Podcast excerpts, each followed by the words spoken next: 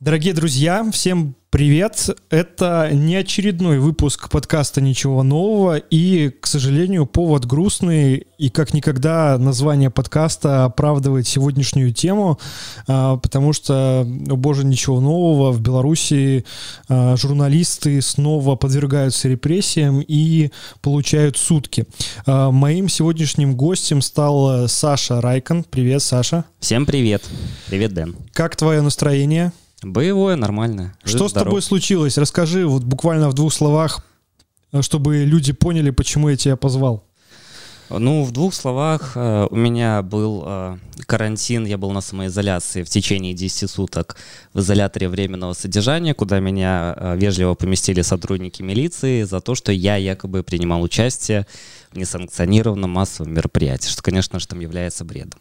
Ясно. Но ты там находился как журналист и следил за происходящим, да? А, да. А, ну, в двух словах, а, получается, все это, вся эта история еще началась 5 мая, когда должен был приехать блогер Сергей Тихановский, YouTube-канал а, «Страна для жизни». Сам он, конечно, не приехал, но была его команда. Команду задержали сотрудники милиции на Витебском проспекте. А, это все стримилось, и туда как бы собрались люди. А, вот. А, получается, что люди отбили у милиции одного человека, там не дали э, его задержать, не дали, чтобы ему вручили повестку. А, вот. И получилось так, что милиция, видимо, решила отомстить. В тот же вечер была задержана вся вот эта вот команда блогеров. А, был задержан сам Сергей Тихановский, и на следующий день, 6 мая, получилось так, что его как бы вроде как доставили в Могилевский ИВС. Причем помимо него задержали еще двух его там коллег, водителя, с которым он ехал, и еще одного человека из машины сопровождения. Ну вот, собственно говоря, э, как правозащитник и как журналист, ну, правозащитная часть состояла в том, чтобы выяснить судьбу этих водителей, выяснить, э, где сам Сергей Тихановский. И это все с своим коллегой, родственником Александром Бураковым выяснял. Ну и, собственно, делал репортаж. Получилось так, что вот 6 мая там я по ДВС там проторчал, там, наблюдая за тем, что там происходит, для того, чтобы по итогу сделать там какой-нибудь материал. Вот, поскольку там собралось очень много людей, как бы милиция поступила очень просто и как бы посчитала, что якобы принимал участие вот в несанкционированном массовом мероприятии, хотя там даже время суда все это выглядело, э, конечно, все очень по-левому, поскольку э, мне написали, что я там был в 7 часов. В 7 часов меня там не было, у меня разрядился телефон, я еще в пол шестого поехал на офис заряжать. А, на суде свидетель, а, сотрудник милиции сказал, что я там просто стоял. Я у него спросил, была ли у меня камера. Он сказал, нет, потом мы смотрим видео. Камера была. Причем на видео я там был где-то часа в три. И на самом видео, которое якобы легло вот в основании там обвинения, утверждала, что я активно там э, чуть ли не пикетировал и митинговал, хотя я там просто разговаривал со знакомой, там как бы выяснял, э, ну там, как она к этому там всему относится, как там вообще обстоят дела, как раз таки уже там для журналистского материала. Вот. Ну и в итоге вот все закончилось тем, что сначала неделю меня ловили при этом, не присылали никаких повесток, не звонили, просто отслеживали там в течение недели мое местоположение, и когда там уже можно было, что называется, выходить, я там вышел, ну и меня там приняли. Слушай, ну получается, ты э, уже знал, что э, тебя ищут, и э, у тебя было ощущение, что что-то тебе угрожает, да? Ты не стал куда-то там тихориться, прятаться. Как, э, давай вот... Э, э, предыстория понятна. Давай, э, собственно, с момента того, как тебя задержали, как это происходило, расскажи. А, ну, и я не то, что чувствовал, что есть какая-то угроза. Сначала а, я был на офисе и видел, что там сотрудники милиции, которые задерживали Александра Буракова, они сидят под офисом и ждут, пока выйду я.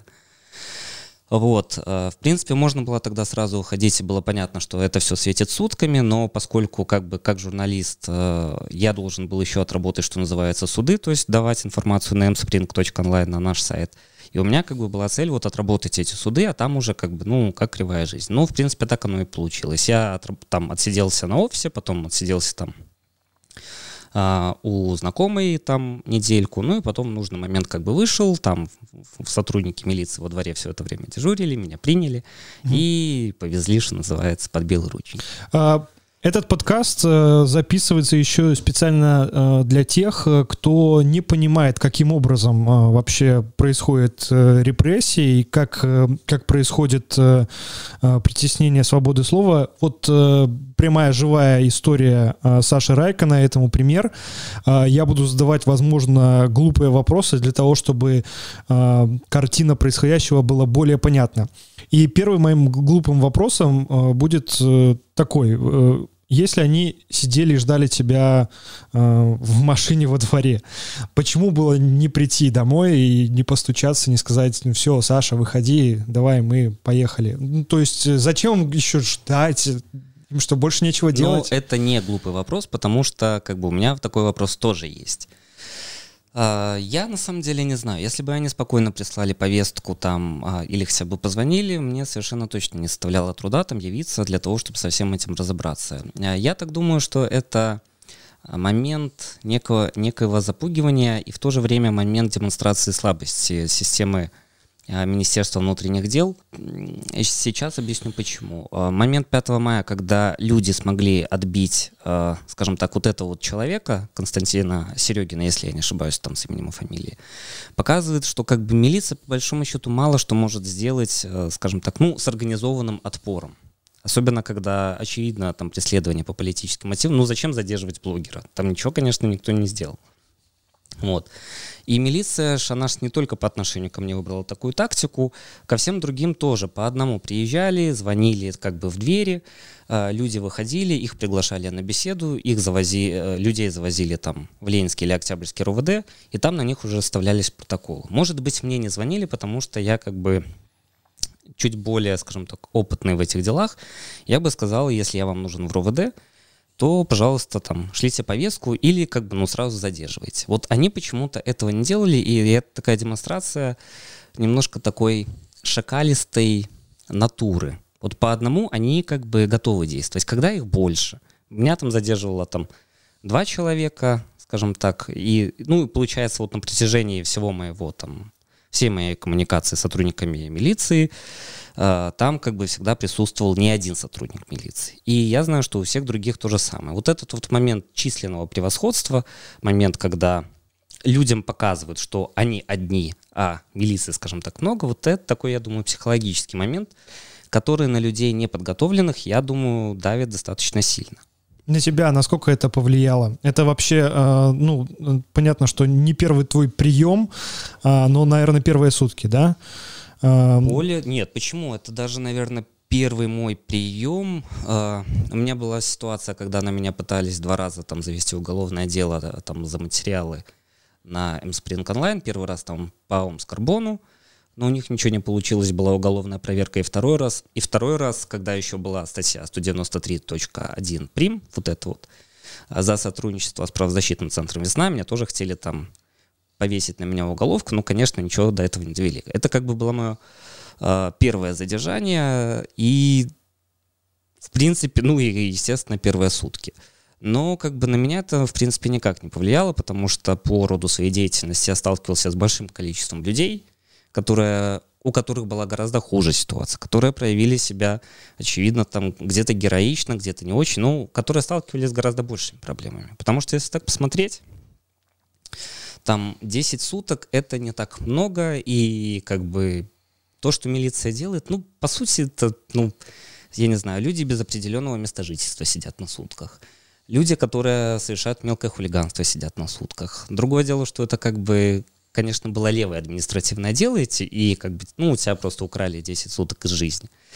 Но как бы ничего такого сильно страшного, как бы, ну, для меня лично. Для других это, я думаю, был бы, конечно, травматичный опыт, но на меня как бы это особенно там впечатление не произвело. Угу. У меня э, копятся философские вопросы. Э, ты как раз э, хорошо рассказал про, про отнятое у тебя время, а, но я буду постепенно идти э, по картине того, что случилось. И вот тебя задержали. Это случилось в какое время суток? В 11 часов 10 минут. А, утра, утра. Дальше, дальше что с тобой было? Куда тебя повезли? Меня на гражданской машине, э, ну, э, сделаю лирическое отступление, хотя не очень их сильно люблю. Э, синяя машина — это синий Opel Astra э, номерной знак 0345. Он э, знаме... ну, я его знаю еще с 2017 года, потому что это та гражданская машина, на которой задерживали и увозили Владимира Шанцева из-за ОГП. Там Романа Мищенко такой активист был, Станислав Павленкович, опять-таки, его на этой машине возили. Ну, то есть это такая знаковая машина.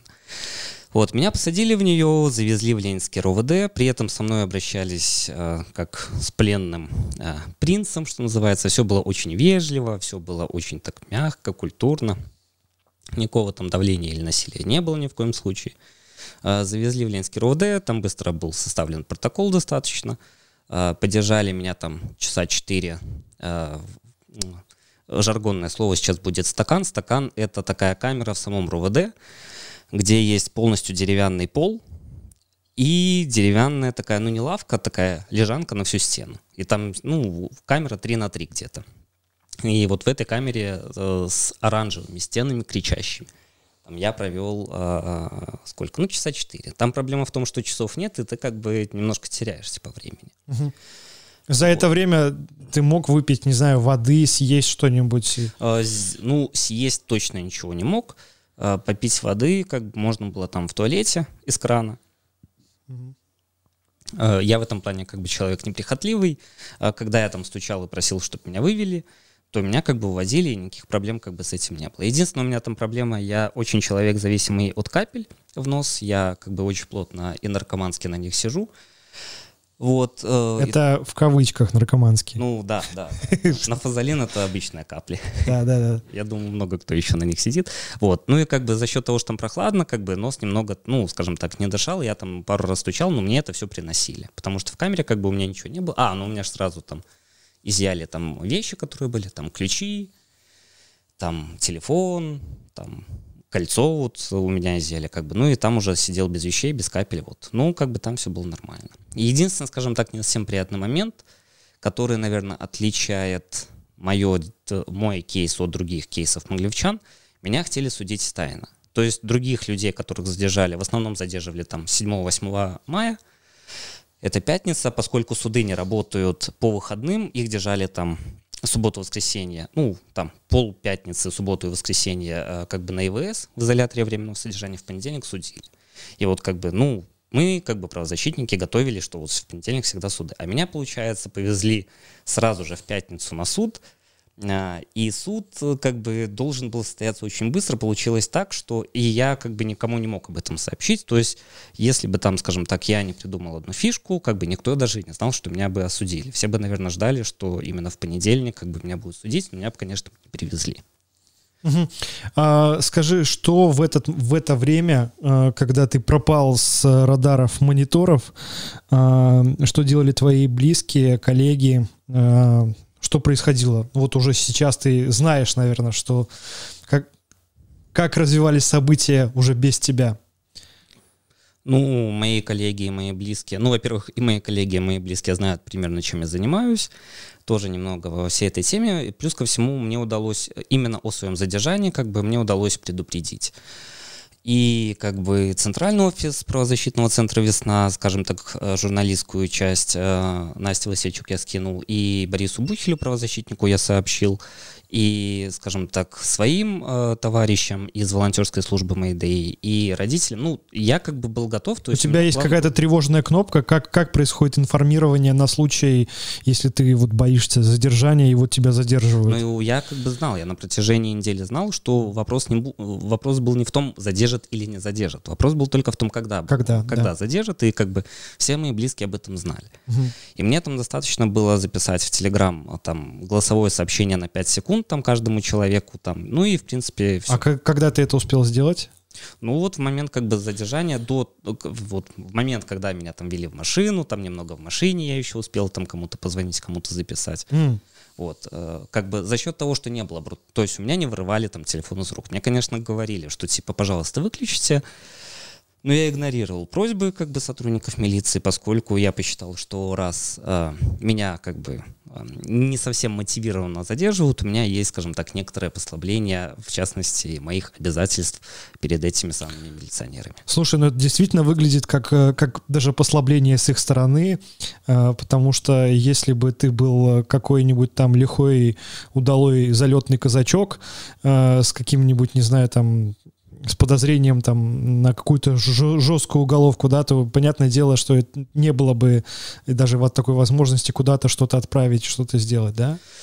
Uh, нет, оно было бы, скорее всего, ну, скажем так, если бы я совсем был далек от всей этой темы, скорее всего, мне бы дали спокойно и предупредить, и, скорее всего, мне дали бы потом э, сообщить родным, что меня везут на суд, как бы из этого бы не делали тайны. Uh-huh. Вот. Э, в то же время, конечно, такое небольшое послабление. Ну, во-первых, я это все делал быстро, и, может, они как бы еще не успели сориентироваться целиком и полностью. А, вот. А, плюс ко всему, как бы, все-таки, ну, и тут еще немножко, как бы, и опыт сыграл, я знал, что вот у меня, ну, я должен это сделать, и плюс они, как бы, именно брутально, то есть они не отбирали телефон. Но я при этом понимаю, что если бы я, например, был если бы я был просто каким-нибудь э, алкоголиком, который совершил мелкое хулиганство и которого можно спокойно, например, там избить в отделении милиции, и он ничего не сделает, то, конечно, я думаю, там все, ну, я бы никому ничего не сообщил. Окей. Okay. О том, как э, проходил суд, э, а точнее не суд, э, мы уже знаем из предыдущего э, рассказа Александра. Э, и вот э, случилось то, что случилось, э, тебе озвучили приговор. А, как ты вообще его озвучил? Ты ожидал, что это будет 10 суток? Да, я знал. А, и что случилось после этого? Тебя заковали в наручники, и ты Нет. поехал сразу в ИВС. Что случается дальше, после оглашения приговора? Когда гаснут камеры и уходят люди, ну, я так понимаю, тебя судили без вообще э, зрителей. Меня судили, э, ну, я не знаю, насколько это будет просто интересно слушать другим людям, но здесь, наверное, надо все-таки такое небольшое вступление сделать. Во время суда, получается, в самом зале, во-первых, дали большой э, зал суда, это, по-моему, зал номер два в суде Ленинского района, э, в котором был только я и трое сотрудников милиции. Ну и судья, и еще судебный секретарь. Вот. Э, Получается, что э, во время суда я затребовал защитника. Судья Ланчева мне сказала, что типа сейчас типа тебе будет защитник. Прислала какую-то адвокатессу э, такую бабенистого типа, что называется. Она, конечно, в возрасте, но она, конечно, что называется, э, лоховатая, извиняюсь за грубость. Вот, и она, ну и вот типа адвокат. А, а я как бы требовал, чтобы в качестве моего защитника по закону можно, чтобы э, был мой родственник. Я хотел, чтобы моя мать как бы была моим защитником. Понятно, что она, конечно, как защитник бы, ну, может, ничего и не сделала, но она бы знала как бы, что со мной. Вот. Но мне как бы отказали в этом, э, дали этого адвоката, я сказал, что я, в ее услугах я, конечно, не нуждаюсь, но она может делать хорошее дело. И я как бы попросил, чтобы она набрала как бы матери, она сначала не хотела этого делать, потом сказала, что выйдет из зала суда и позвонит. Я ей просто физически преградил путь. Ну, и она как бы позвонила, и там как бы потом уже вот во время самого суда, когда там уже там шел процесс, как бы и родители как бы приехали, и Борис э, Бухель и Алексей Колчин, мои коллеги из э, Могилевской весны. И именно уже оглашение как бы было уже, скажем так, ну, при свидетелях, там, при Колчине, Бухеле и моих родителях. Угу. Вот. А, после суда как бы просто там э, забирают в не очень комфортабельный УАЗ Патриот. А, УАЗ Патриот, ну, это такой внедорожник, у которого, милицейский именно, у которого сзади где-то, ну, сантиметров, наверное, 50 жилого пространства, а, и на металлическом таком стуле ты как бы сидишь там немного скрючившись. А, вот. И потом после, после этого заводства ИВС, в, э, около ИВС мы еще постояли там 20 минут, пока они там разберутся, ну и потом уже в ИВС там проходит там досмотр заново, там человек раздевают. Тебя раздевали до гола. Да, да? я там тряс своими яичишками, что называется. Хотя а... надо сказать, что мне-то лучше, как бы, понимаете, мне-то не тяжело раздеться. Вот то количество мужчин, я надеюсь, только мужчин э, досматривают, ну, Мужчины досматривают мужчин? Я надеюсь, что мужчина досматривает мужчин, я не знаю, потому что, конечно, на ИВС сидят еще и женщины, угу. ну, не сидят, отбывают там арест или задержаны. Я надеюсь, что женщины досматривают женщин. Но вот мужчина, которая, скажем так, я, ну, я так думаю, что там работают сотрудники милиции натуралы, и, конечно, им осматривать такое количество голых мужчин, наверное, гораздо тяжелее, чем мне, например, было один раз там перед ними раздеться. Ясно. А, и вот тебя досмотрели, а, и что дальше происходит? Тебе дают а, твою же одежду, без шнурков, без ремня, вообще ну, без шнурки ничего? там еще в РОВД. Да, забрали. Да, в РОВД там, да, забрали. Их тоже описали, там поместили в розовый пакетик с другими вещами. Ну ничего, потом заводят в камеру, и ты в этой камере уже предоставлен э, сам себе. Ты был в этой камере один? Да. Да? А, можешь описать камеру, как она выглядит?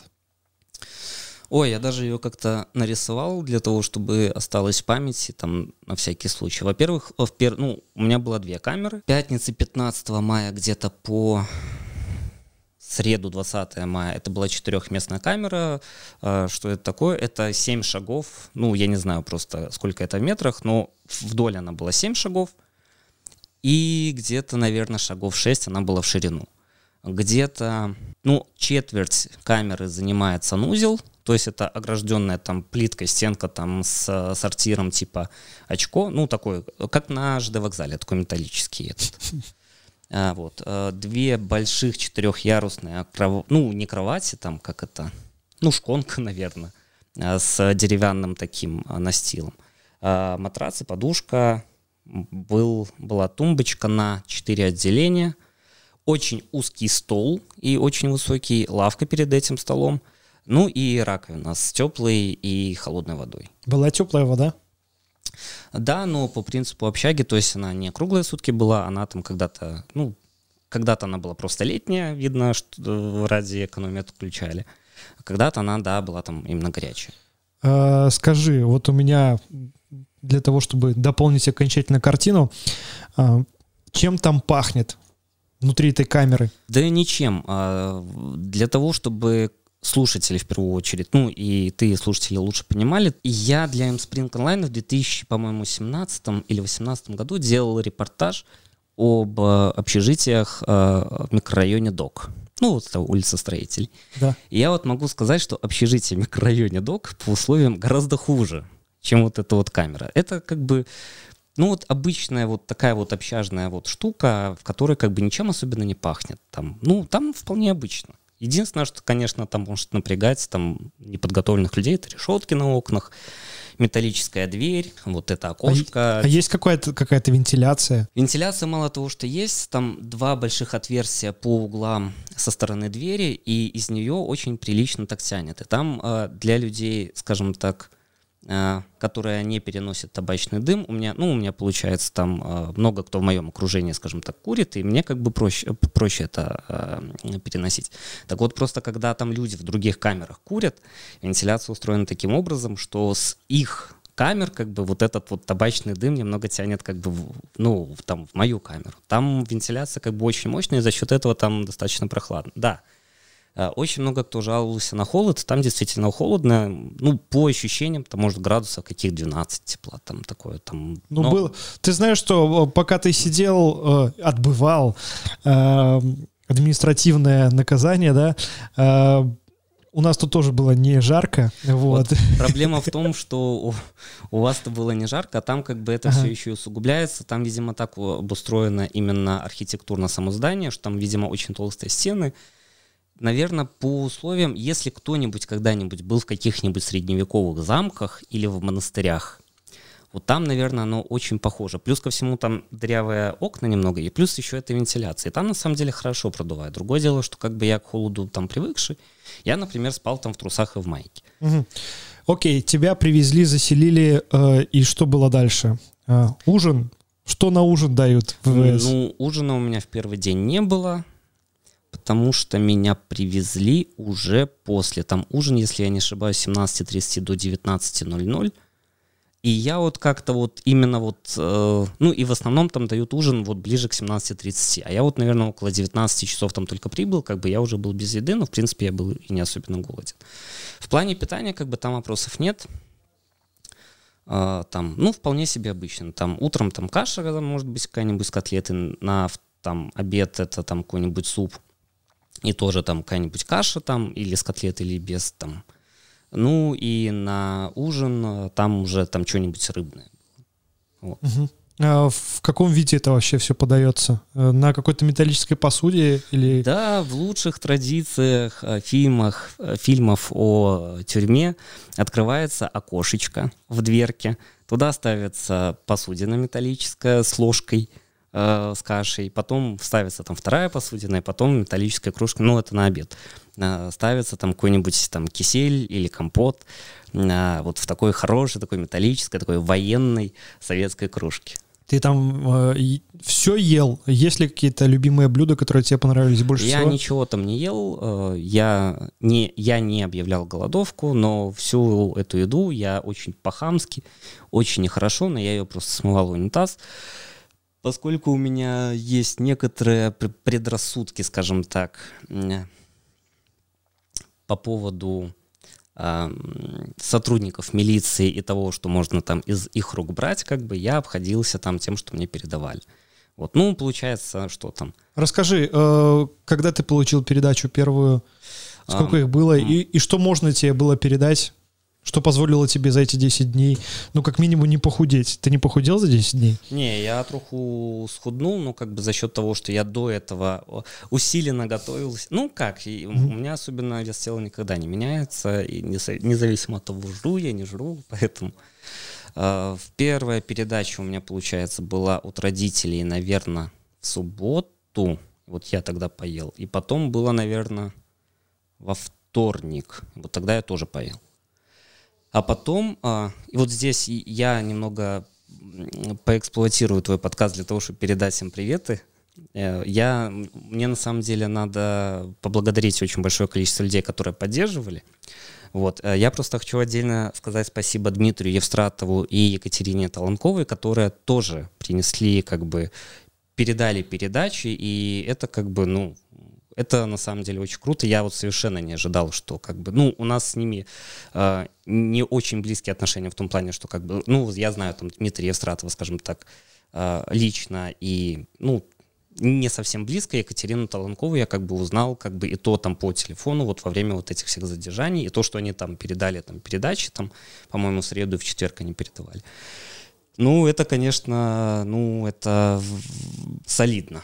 Это солидно, это, конечно, показывает, что у нас есть такие люди, которым, для которых слово «солидарность» — это не самое последнее как бы слово. Ну и еще огромное спасибо всем тем, кто присылал открытки. Это полностью наш, наша волонтерская служба — там Лера, Дима, Катя, это из «Центральной весны» э, девочки, Дарья и Диана, это Владимир Шансов, ему большое спасибо. Э, там, я вот боюсь кого-то забыть, Настя Лойка из Human Константы, там на самом деле очень много. Я боюсь кого-то там за... А, Жарабей отдельно, привет и за его открытку. Там Екатерина Стамбровская, перед... ну, на самом деле, там очень много людей поддерживало, и на самом деле, ну, я так думаю, ну, мне это было просто приятно, я как бы осознавал себя вот как бы в этом положении мне было проще. Люди, которые, скажем так, не были готовы, я думаю, что им открытки это вот просто вот глоток там свежего воздуха, и поэтому я призываю всех э, слать открытки тем заключенным, кого вы считаете, скажем так, арестовали не совсем за. А скажи, э, как происходил вообще процесс получения передачи открыток? А, и сколько а, передач было вообще за время, что ты там находился? Родители сделали три передачи, и вот Екатерина Таланкова и Дмитрий Стратов по одной. А что можно было получить? в передаче? Там очень много чего можно было получить. Печенье, колбасу, сыр, яблоки, воду. Ручку мне передали, что очень важно, сканворды. Книги очень важно, потому что без книг как бы там вот действительно было тяжеловато. Алексей Колчин, мой коллега, вообще сделал потрясающую вещь, он мне передавал газеты. Ну, он не передавал, он пересылал с почты. То есть это шло как почта. Я получал газеты и журналы «Наша, история, э, «Наша история» и «Дилетант». Э, российский. Вот. В принципе, там можно много чего передавать, э, но это все распаковывается. То есть это все распаковывается, разрезается, и сотрудники милиции вели себя подчеркнуто по правилам. То есть, как бы я так думаю, что каким-нибудь людям, которые не ангажированы в политическую деятельность, и могут и так что-нибудь передать, скажем так, не распаковывая это. Ну, а так как э, твоя, твой профиль вообще правозащитный, можно сказать, что вообще ИВС посетили с проверкой, потому что у тебя э, вот все четко должно было быть по правилам, чтобы ты ну, ни до чего не доколупался. Да, да, да. И поэтому они, конечно, все вот это вот следовали. Ну, они резали сыр сами, они резали сами колбасу, они там вот э, полностью все вот это развернутое. Там передали туалетную бумагу как бы в рулоне, они ее разматывают и потом передают просто в окошко. Да, тут про окошко надо сказать. А, почему это как бы важно? Все дело в том, что передачи могут быть достаточно объемными, например, там Особенно там куртку меня там теплую передали, ну, хотя я особенно ей не пользовался. И, и она такая объемная. А окошко там, ну, я не знаю, может сантиметров 30 там на 30, и вот сотрудник милиции это все пихает, а ты пытаешься так, чтобы оно еще и не порвалось. И он все передает по одному, и ты вот просто как на конвейере это все принимаешь, там отдельно там ручка, там берешь ручку, там туалетная бумага, берешь туалетную бумагу, там один сканворд, второй сканворд. В конце еще отдает все пакеты, в которых это изначально все У тебя не было жалоб на здоровье? Как ты себя ощущал первые дни в новых условиях? Нет, я ощущал себя, ну, конечно, это нельзя назвать э, комфортом, наверное, но я себя ощущал, в принципе, вполне нормально. А, из чего складывается вообще день нахождения в ВВС? Во сколько подъем? Подъем а, с 6.00 до 7.00, а, там сразу идет подъем, уборка камеры, ну и застилание там кровати. С 7.00 до... Что можно делать целый час? Вот э, кто на что гораст. получается. Ну, у меня опять-таки за счет... Я, во-первых, там... Я так думаю, что я перечитал всю там их выездную библиотеку из всех их десяти колченогих книг. Ну, книги там, правда, конечно, есть хорошие. Там, не считая Николая Чергенца с его приказом номер один, но там как бы нормально. Вот, вот ты, ты теперь специалист по Чергенцу. Класс. Я а, не читал его. А, нет, нет, нет, не читал. Я открыл, и я понял, что вот я понял, что такое очень плохая литература, потому что это написано настолько бесталанно и бестолково, чтобы на месте Николая Чергенца я бы ни в коем случае никогда в жизни не называл себя писателем. Ну, скажем ему спасибо, потому что у нас теперь есть образец, как э, не нужно писать. А, еще хотелось вернуться как раз вот к началу дня. А, ты, да. про, ты просыпаешься, а просыпаешься как? Тебе какой-то будильник над ухом или говорят, Сашенька, вставай? А, да, нежно гладят и говорят, солнышко, проснись. Нет, все это э, очень важный момент с радио. Получается, с 6.00 до 22.00, кругло, ну, круглосуточно, извиняюсь, с 6.00 до 22.00 безостановочно играет радио. Какое? Ну, Радиокультура.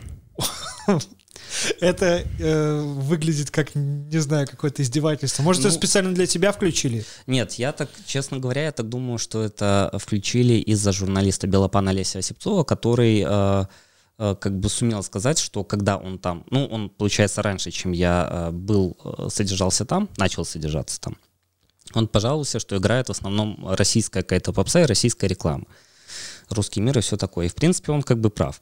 И вот после этого, я так понимаю, включили радиокультура, где было очень много белорусского языка, оперы, эм, э, мюзиклов всяких там, разговоров про культуру. В принципе, я могу сказать, что это не самое плохое радио, особенно там где-то с 6 до 8 у них э, играл такой бодрый рачок, там 80-х, 90-х, в принципе, все было как бы нормально. У меня радиокультура на третьей кнопке в машине, поэтому я очень У хорошо меня представляю, что там это... большая проблема да. получается так, что мне пришлось, ну, не только мне, там э, четыре выходных провести, суббота, воскресенье, э, одни и вторые суббота, воскресенье. И вот на выходных, конечно, радиокультура, это уже больше похоже на пытку.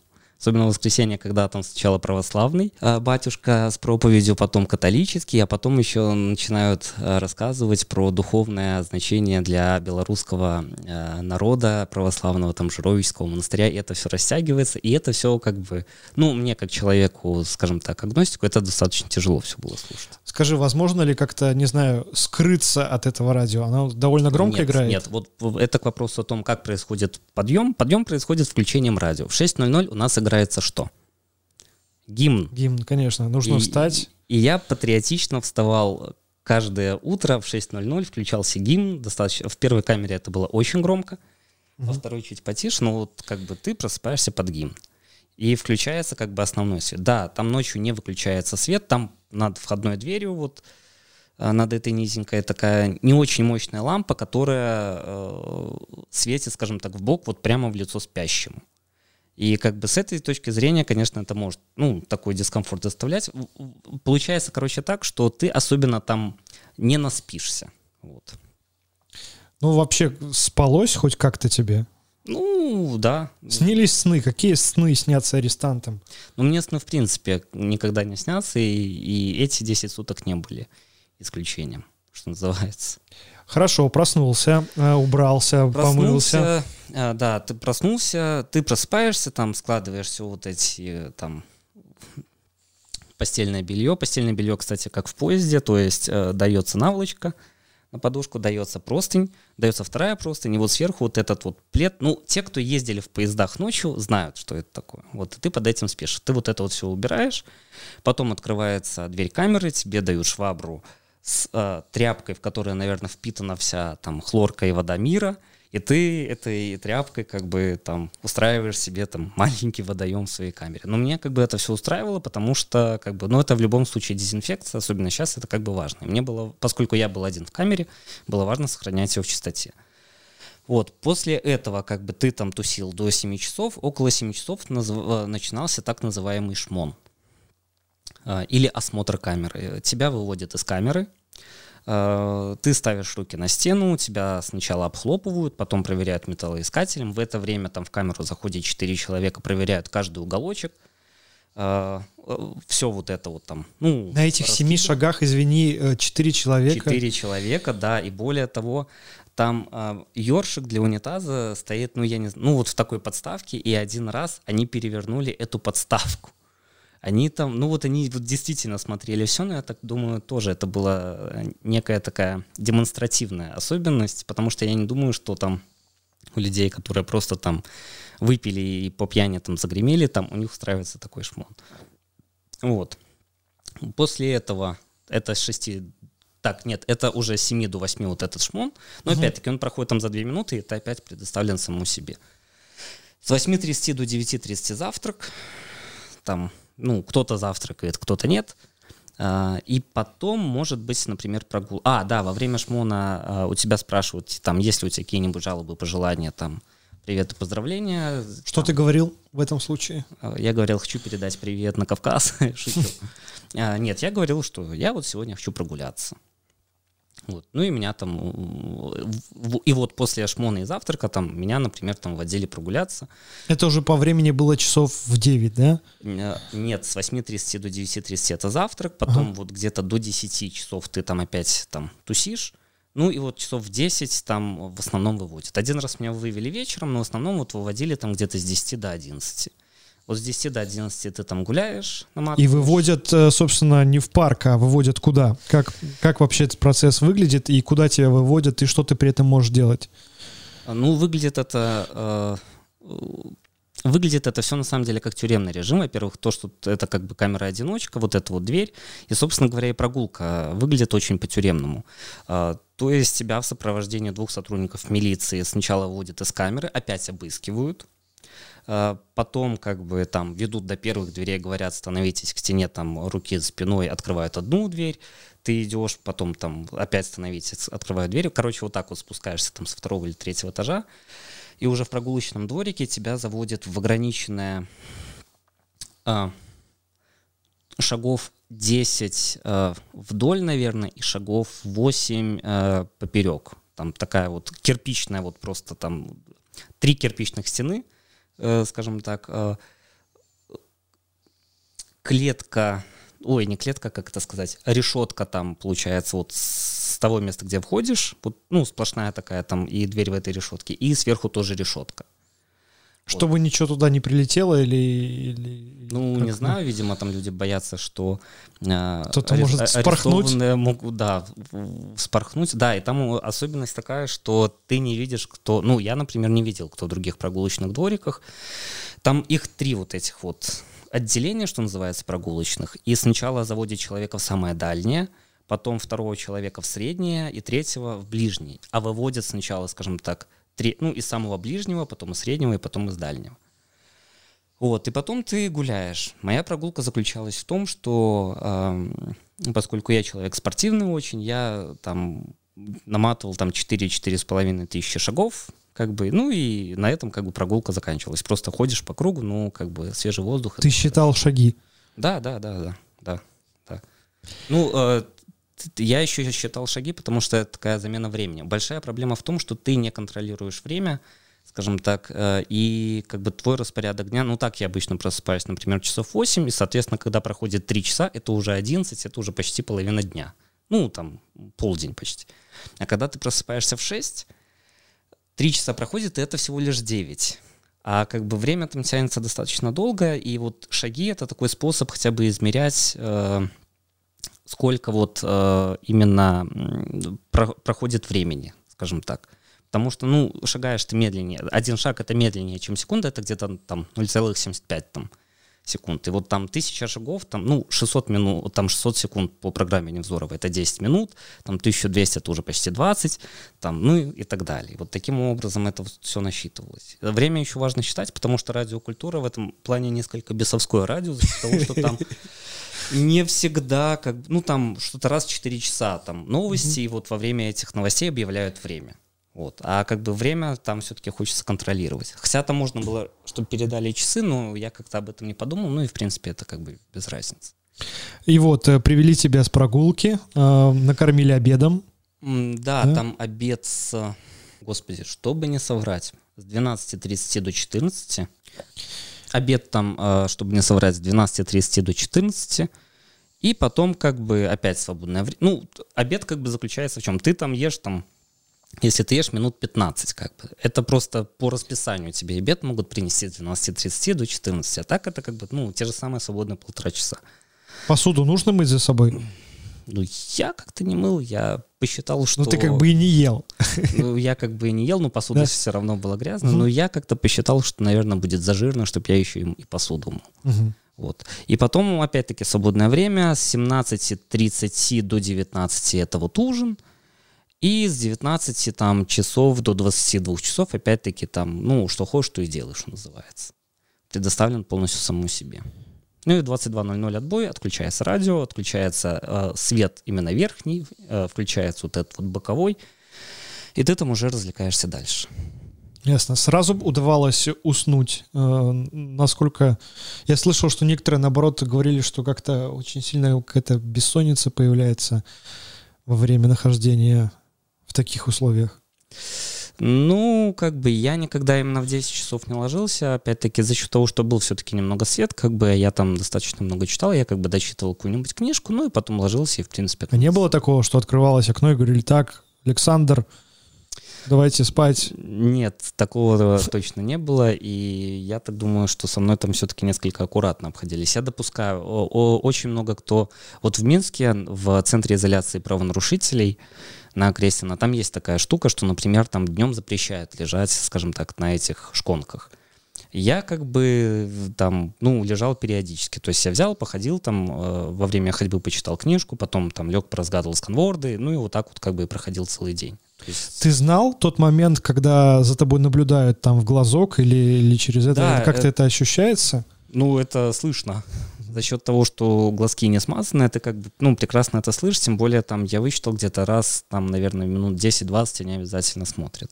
Причем там, получается, они смотрят в глазок, если они тебя там плохо видят, они могут открыть такую вот щелочку и как бы посмотреть. Ну, к этому как бы быстро привыкаешь и относишься вот как к какому-то вот фоновому там шуму, что называется. А, расскажи о людях, которые тебя там окружали, и э, э, понятно, что ты, скорее всего, соприкасался больше всего э, с э, надзирателями, как, как их правильно назвать? Работниками ИВС.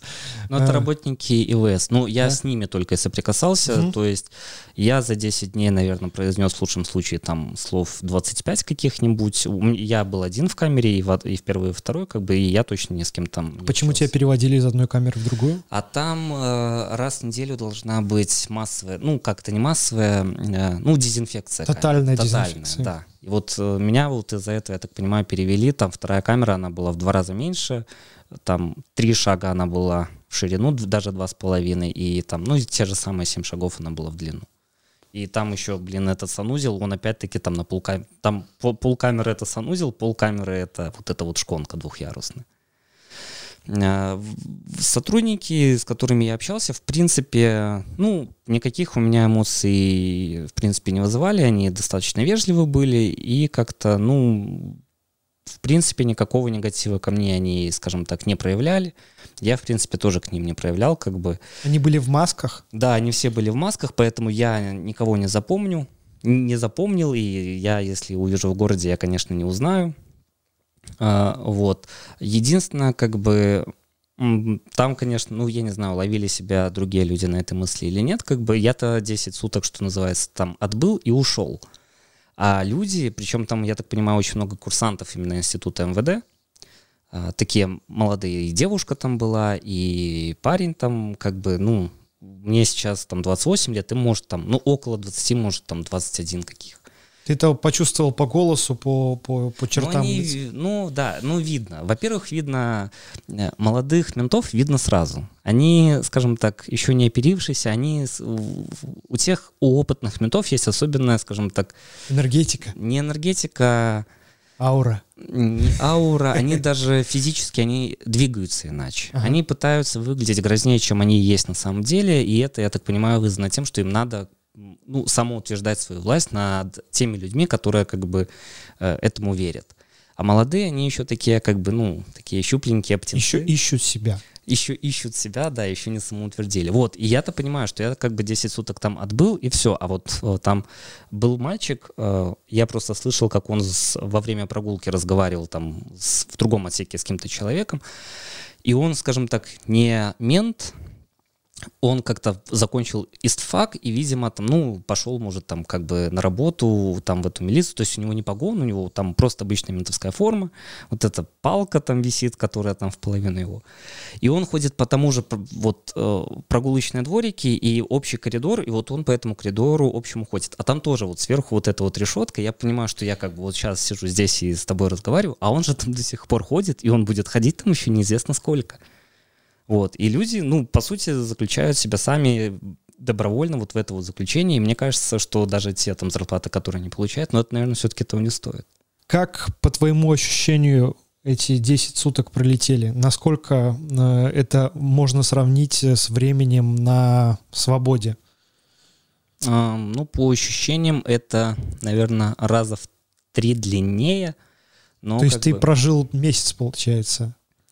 Но за счет того, что э, как бы ты очень рано просыпаешься, первая половина дня, она достаточно долго тянется. А на выходных это особенно длинно.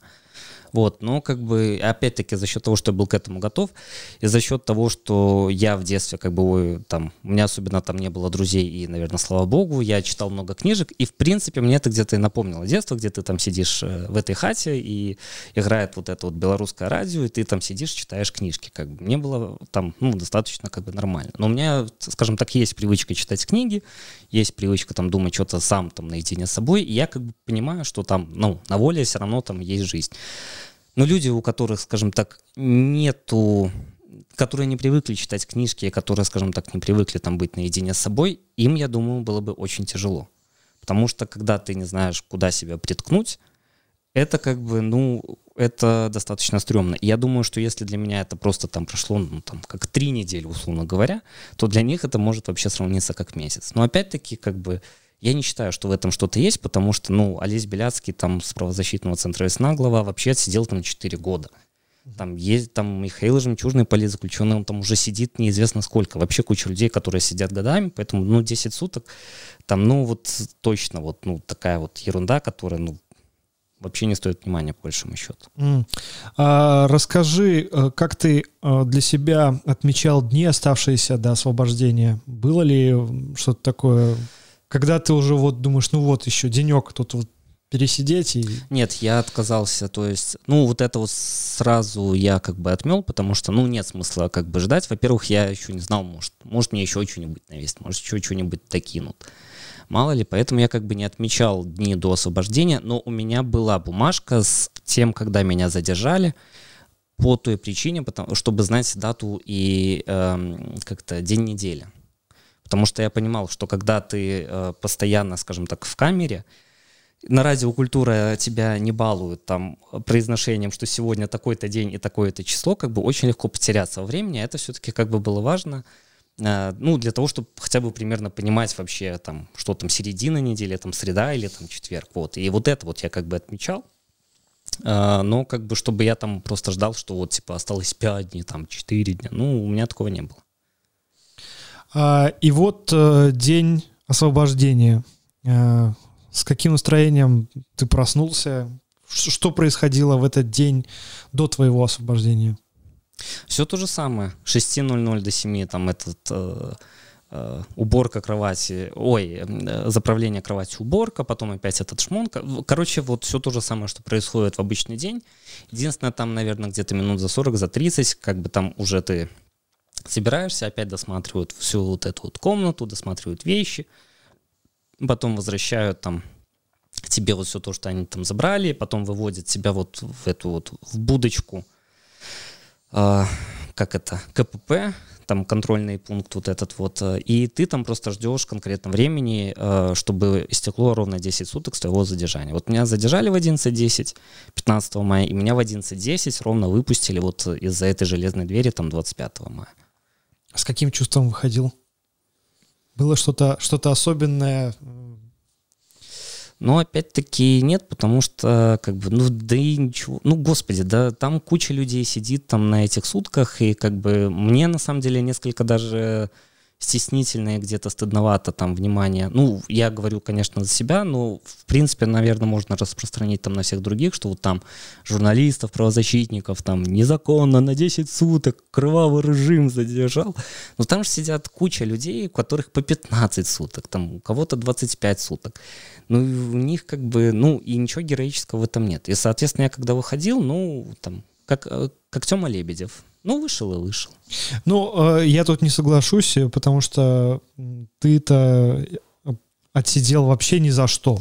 Ну, вот, да. в этом, наверное, разница есть, потому что если э, там человек избил кого-то, причинил вред, э, нанес ну, там да, увечья, да. что-то сломал, жестко похулиганил, он э, понимал, в принципе, на что идет.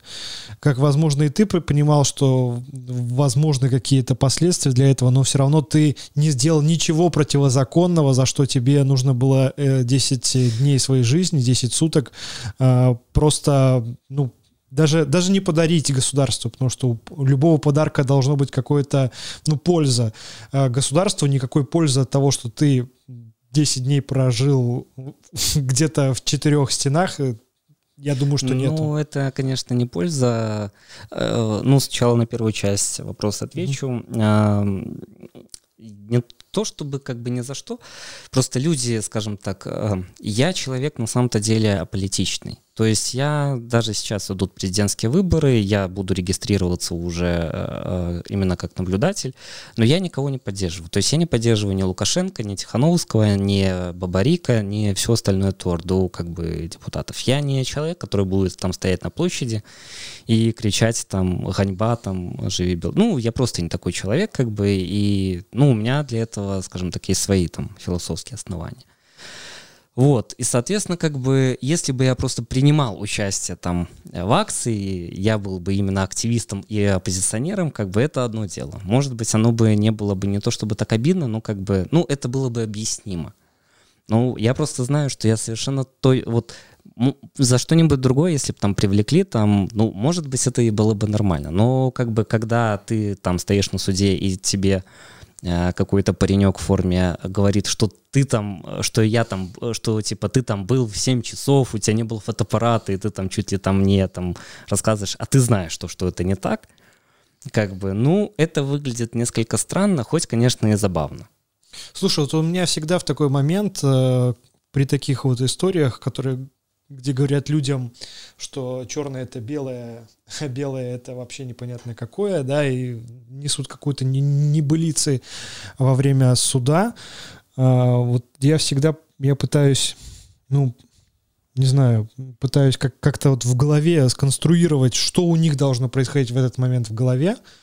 А, ведь, э, ну, это тоже живые люди. Что судья, что свидетели, которые давали против тебя да, показания, а, они э, сто процентов у них есть внутренний какой-то э, диалог, и я думаю, где-нибудь приходя домой, они э, там вполне возможно хорошие, там, не знаю, семьянины, там, сыновья, мужья и, и, и дочери с, с матерями, да, но вот, но вот это как они потом дальше живут, я вот пытаюсь вот это вот э, смоделировать, э, ну, потому что это же вот просто пришел человек, сказал несколько слов, да, которые от него, видимо, попросили, и другой человек из-за этого заехал на 10 дней э, ну, в каталажку, да, то есть э, вот э, не знаю, возможно, я какой-то слишком совестливый и неправильный, но я просто, ну, это как-то вот меня аж взрывает всего изнутри.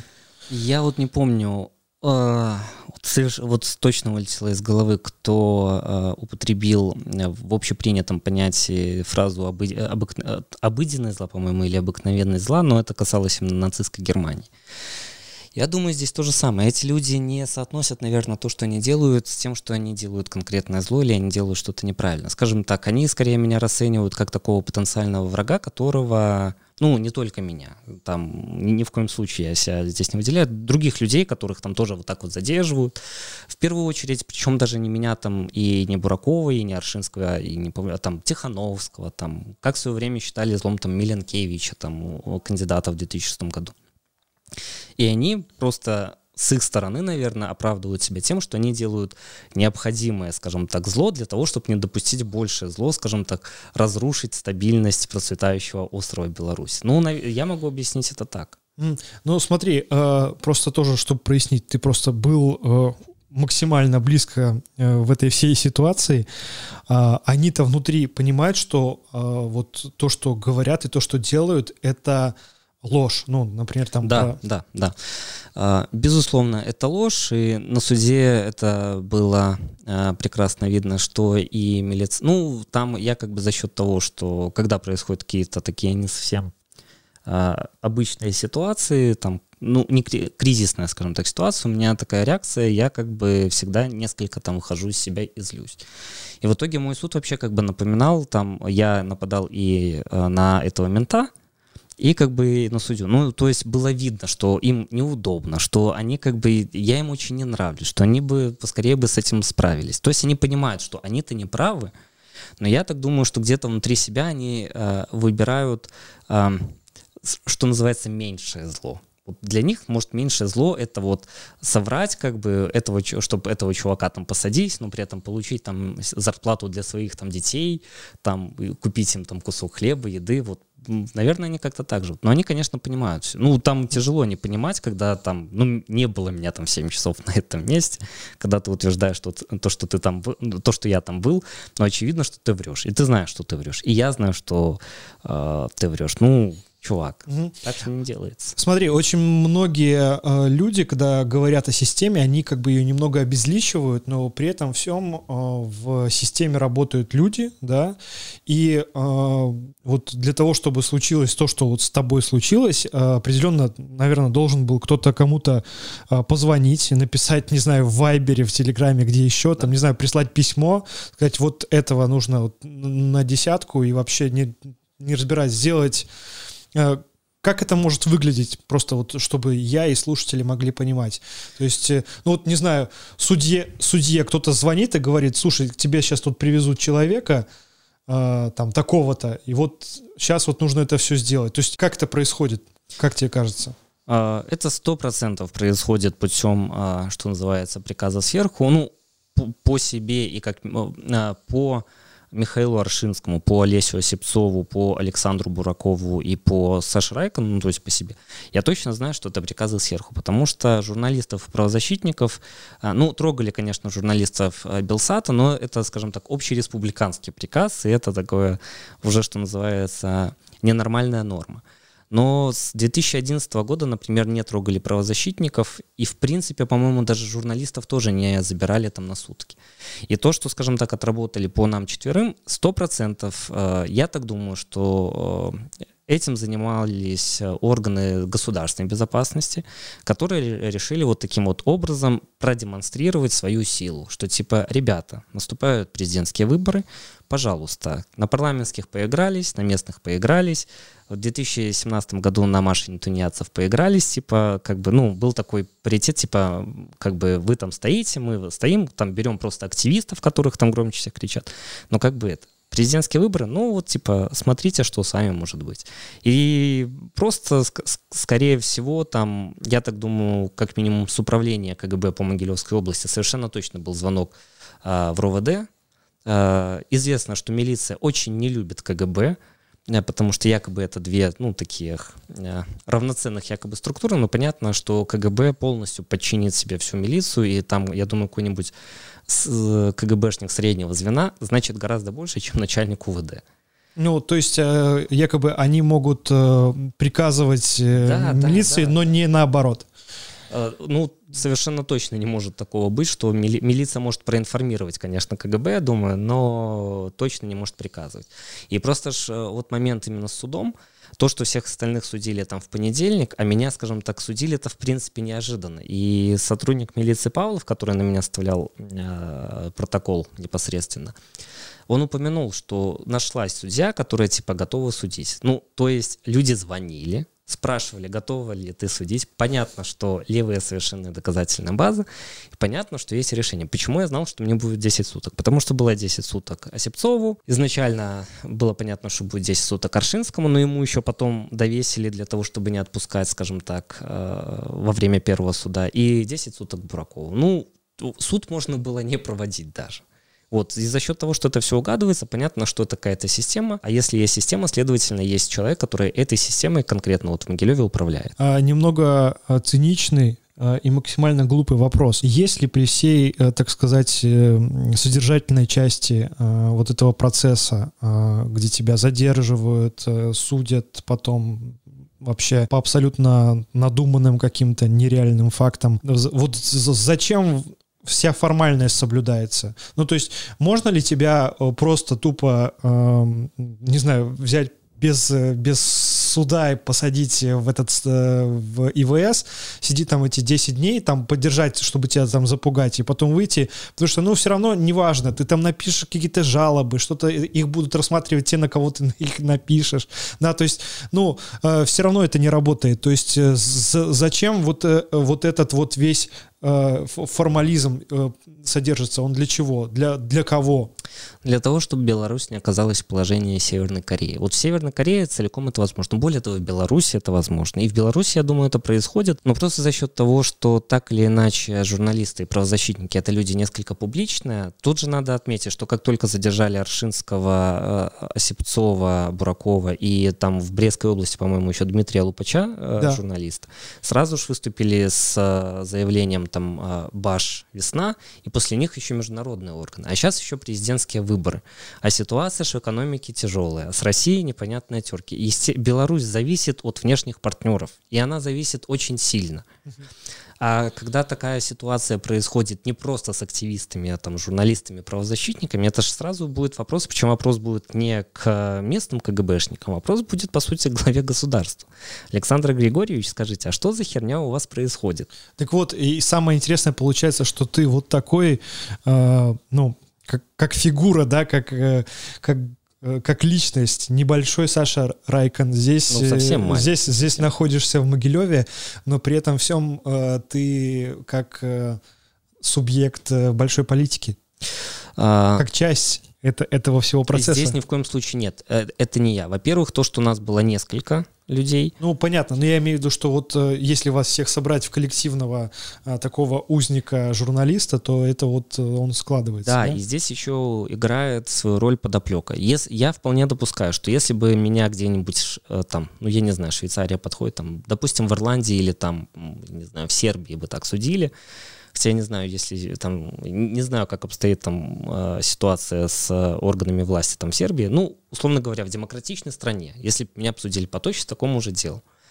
Я не думаю, что была бы такая реакция. Но поскольку у Беларуси уже э, у белорусского государства уже есть такое реноме э, достаточно тираничного и деспотичного именно органа, то спрос больше. И, соответственно, если меня где-нибудь в Швейцарии так возьмут, это может пройти незамеченным. А если это как бы именно в Беларуси, где и так, скажем так, не совсем сладкая жизнь, то, конечно, вопрос сразу возникнут.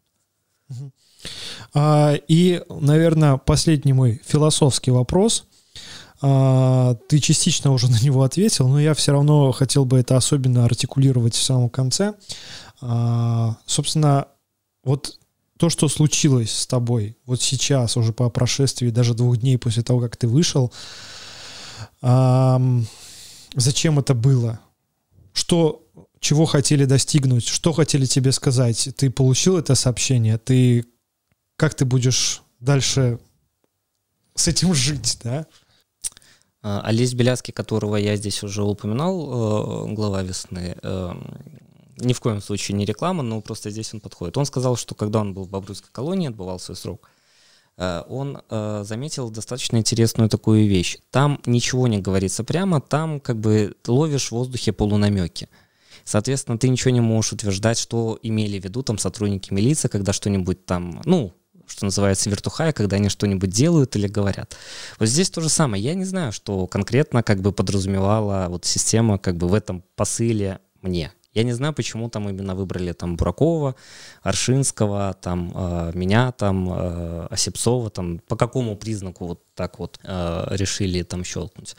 Но я так думаю, что за счет того, что те люди, которые изначально были и на Витебском проспекте, и потом что моя по ДВС, мы в принципе Э, очень много кого консультировали, отчасти именно к правозащитники. И, например, материал о том, что происходило на Витебском проспекте, там собрал у нас на сайте 50 тысяч просмотров. Что, в принципе, там для регионального правозащитного сайта, ну, очевидно, не самая популярная тематика, и там это сверхочевидно. Вот. Э, посмотрели, что, во-первых, и этот материал, может, разошелся. Да, и там была такая формулировка, что люди поставили милицию на место. Ну, констатация факта, потому что на Витебском проспекте, и милиция должна это признать, ее поставили на место. Ей показали, что она не всесильна. Я вот думаю, что вот за такие формулировки, там, где подвергается сомнению э, сила, вот, э, в частности, э, милицейских органов власти, вот и решили вот так вот щелкнуть по носу и сказать, что, ребятки, мы-то, типа, может, конечно, не все сильно, но на вас у нас сил хватит. Более того, у меня, скажем так, есть знаки того, что как бы не нравится, скажем так, наш сайт. Мне уже, скажем так, давали понять, что некоторых людей просят с фейковых аккаунтов там, подавать суд на некоторые статьи, причем старательно, ну, скажем так, не совсем политического плана, но за счет того, что мы как бы четко следим за тем, чтобы там все было не подкопаться, как бы, ну, пока еще как бы все тихо.